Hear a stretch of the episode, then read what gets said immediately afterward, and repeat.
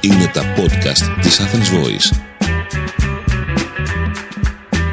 Είναι το podcast «Σελίδες του αγώνα» με τον Άρη Σφακιανάκη. Με αφορμή τα 200 χρόνια από την έναρξη της Ελληνικής Επανάστασης, ο συγγραφέας Άρης Φακιανάκης διαβάζει αποσπάσματα από τα απομνημονεύματα οπλαρχηγών, απλών αγωνιστών και ορισμένων φιλελλήνων που πήραν μέρος στον αγώνα εκείνο που οδήγησε στην ανεξαρτησία της χώρας και στην ίδρυση του νέου ελληνικού κράτους. Εκείνοι μας χάρισαν την ελευθερία. Εμείς τους ανακαλούμε στη μνήμη. Ο Θεόδωρος Κολοκοτρώνης, ο γέρος του Μοριά, δεν χρειάζεται ιδιαίτερες συστάσεις.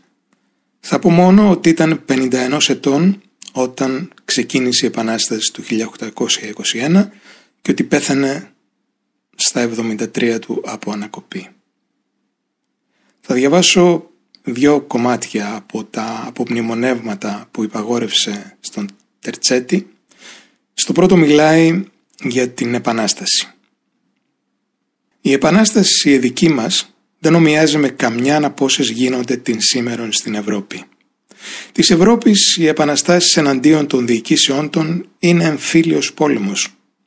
Ο δικός μας πόλεμος ήταν ο πλέον δίκαιος, ήταν έθνος με άλλο έθνος, ήταν με έναν λαό που ποτέ δεν ήθελησε να αναγνωριστεί ως τιούτος, ούτε να ορκιστεί παρά μόνο ότι έκαμνε με τη βία. Ούτε ο Σουλτάνος ήθελησε ποτέ να θεωρήσει τον ελληνικό λαό ως λαό, αλλά ως σκλάβους. Μια φορά όταν πήραμε το ναύπλιο ήλθε ο Άγγλος ναύαρχος, ο Άμιλτον, να με ειδεί. Μου είπε ότι πρέπει οι Έλληνες να ζητήσουν συμβιβασμό και η Εκκλία να με σιτεύσει. Εγώ του αποκρίθηκα ότι αυτό δεν γίνεται ποτέ. Ελευθερία ή θάνατος. Εμείς καπετάν Άμιλτον ποτέ συμβιβασμό δεν εκάμαμε με τους Τούρκους. Άλλους έκοψε, άλλους εσκλάβωσε με το σπαθί και άλλοι, καθώς εμείς, εζούσαμε ελεύθεροι από γενεά σε γενεά. Ο βασιλεύς μας εσκοτώθη, καμία συνθήκη δεν έκαμε. Η φρουρά του είχε παντοτινό πόλεμο με τους Τούρκους και δύο φρούρια ήταν πάντοτε ανυπότακτα. Με ρώτησε ποια είναι η βασιλική φρουρά του, ποια είναι τα φρούρια; Η φρουρά του βασιλέως μας είναι οι λεγόμενοι κλέφτες. Τα φρούρια, η μάνη και το σούλι και τα βουνά. Ο κόσμος μας έλεγε τρελούς. Εμείς αν δεν είμαι θα τρελοί δεν εκάμαμε την Επανάσταση διότι θέλαμε συλλογιστεί πρώτον για πολεμοφόδια, καβαλαρία μας, πυροβολικό μας, πυρητοθήκες μας, τα μαγαζιά μας. Θέλαμε λογαριάσει την δύναμη την δική μας, την τουρκική δύναμη. Τώρα όπου ενικήσαμε, όπου ετελειώσαμε με καλό τον πόλεμο, μακαριζόμεθα, επενόμεθα. Αν δεν ευτυχούσαμε, θέλαμε τρόγοι κατάρες αναθέματα. Ομοιάζαμε σαν να είναι σε ένα λιμάνι 50-60 καράβια φορτωμένα. Ένα από αυτά ξεκόβει, κάνει πανιά, πηγαίνει στη δουλειά του με μια μεγάλη φουρτούνα, με μεγάλο άνεμο, πηγαίνει. Πουλεί, κερδίζει. Γυρίζει ο πίσω σώο.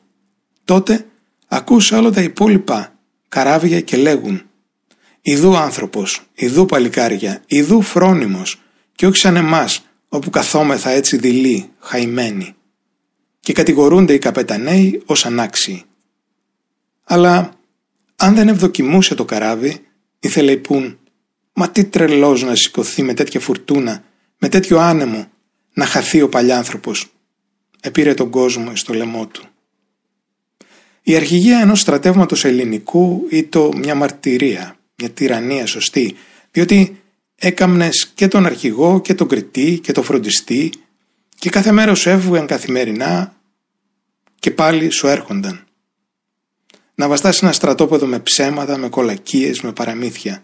Να σου λείπουν οι ζωοτροφίες και πολεμοφόδια και να μην ακούν και να φωνάζει ο αρχηγός ενώ στην Ευρώπη ο αρχιστράτηγος διατάτει τους στρατηγούς, η στρατηγή του συνταγματάρχας, η συνταγματάρχη του συνταγματάρχας και ούτω καθεξής. Έκανε το σχέδιό του και εξεμπέρδευε. Να μου δώσει ο Βουέλικτον 40.000 στράτευμα το διοικούσα. Αλλά αυτινού να του δώσουν 500 Έλληνες δεν μπορούσε ούτε μια ώρα να τους διοικήσει. Κάθε Έλληνας είχε τα καπρίτσια του, το Θεό του. έπρεπε να κάνει κανείς δουλειά με αυτούς, άλλο να φοβερίζει, άλλο να κολακεύει κατά τους ανθρώπους. Και θα διαβάσω τώρα τις τελευταίες καταχωρήσεις από την ε, βιογραφία του όπου μιλάει για την ε, δίκη που του έγινε όταν ήρθε ο Όθωνας και η αντιβασιλεία στην Ελλάδα. Το 1833 όλα αυτά. Γράφει Όσον μπόρεσα έκαμα το χρέος μου στην πατρίδα και εγώ και όλη η φαμελιά μου. Είδα την πατρίδα μου ελεύθερη. Είδα εκείνο όπου ποθούσα και εγώ και ο πατέρας μου και ο πάπους μου και όλη η γενεά μου καθώς και όλοι οι Έλληνες. Αποφάσισα να πάω σε ένα περιβόλιο που είχα έξω από τα Νάπλη. Επήγα, εκάθισα και περνούσα τον καιρό μου καλλιεργώντας.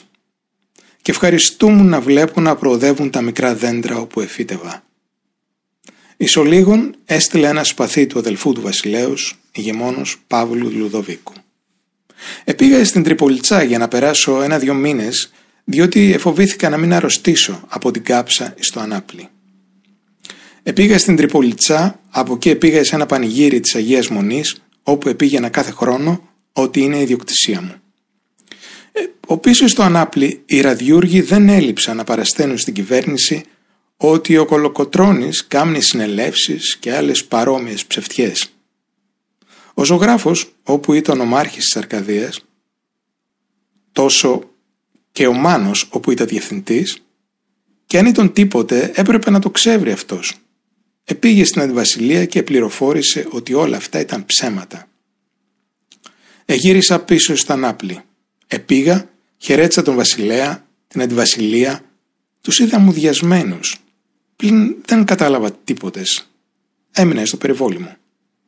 Εκεί ήλθαν τη νύχτα στις 7 Σεπτεμβρίου και με πήρε ο Κλεόπας, μοίραρχος, με 40 χωροφύλακας και με πήγε στο Ιτς Καλέ και με παράδοσε στον Φρούραρχο και με έβαλαν έξι μήνες μυστική φυλακή, χωρίς να ειδώ άνθρωπο, εκτός του δεσμοφύλακα.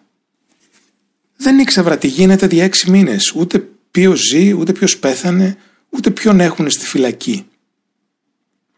Για τρεις ημέρες δεν ήξερα πως υπάρχω, μου εφαίνεται όνειρο. Ερωτούσα τον εαυτό μου αν ήμουν εγώ ο ίδιος ή κανείς άλλος. Δεν καταλάβαινα γιατί με έχουν κλεισμένο. Με καιρό επέρασε από το νου μου ότι ίσως η κυβέρνηση, βλέποντας την υπόλοιψη όπου έχει ο λαός προς εμένα, με φυλακώνουν για να μου κόψουν την επιρροή. Δεν επίστευσα ποτέ ότι θα φτάσουν σε αυτόν τον βαθμό να φτιάξουν ψευδομάρτυρες.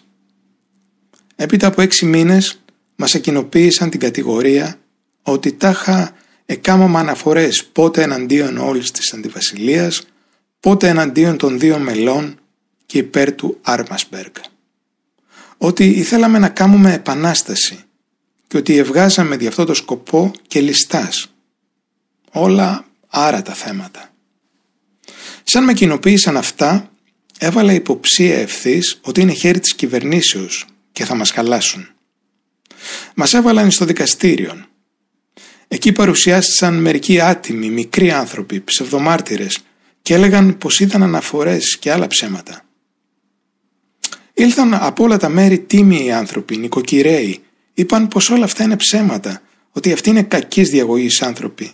Πλην που οίκουαν αυτούς; Ήθελαν το σκοπό τους, την καταδίκη μας. Έξαφνα μανθάνω ότι βιάζει ο Σχοινάς, μηνύστρος της δικαιοσύνης, το δικαστήριο και υποχρεώνει τον πρόεδρο Πολυζωίδη και Τερτσέτη να υπογράψουν με βαγιονέτες.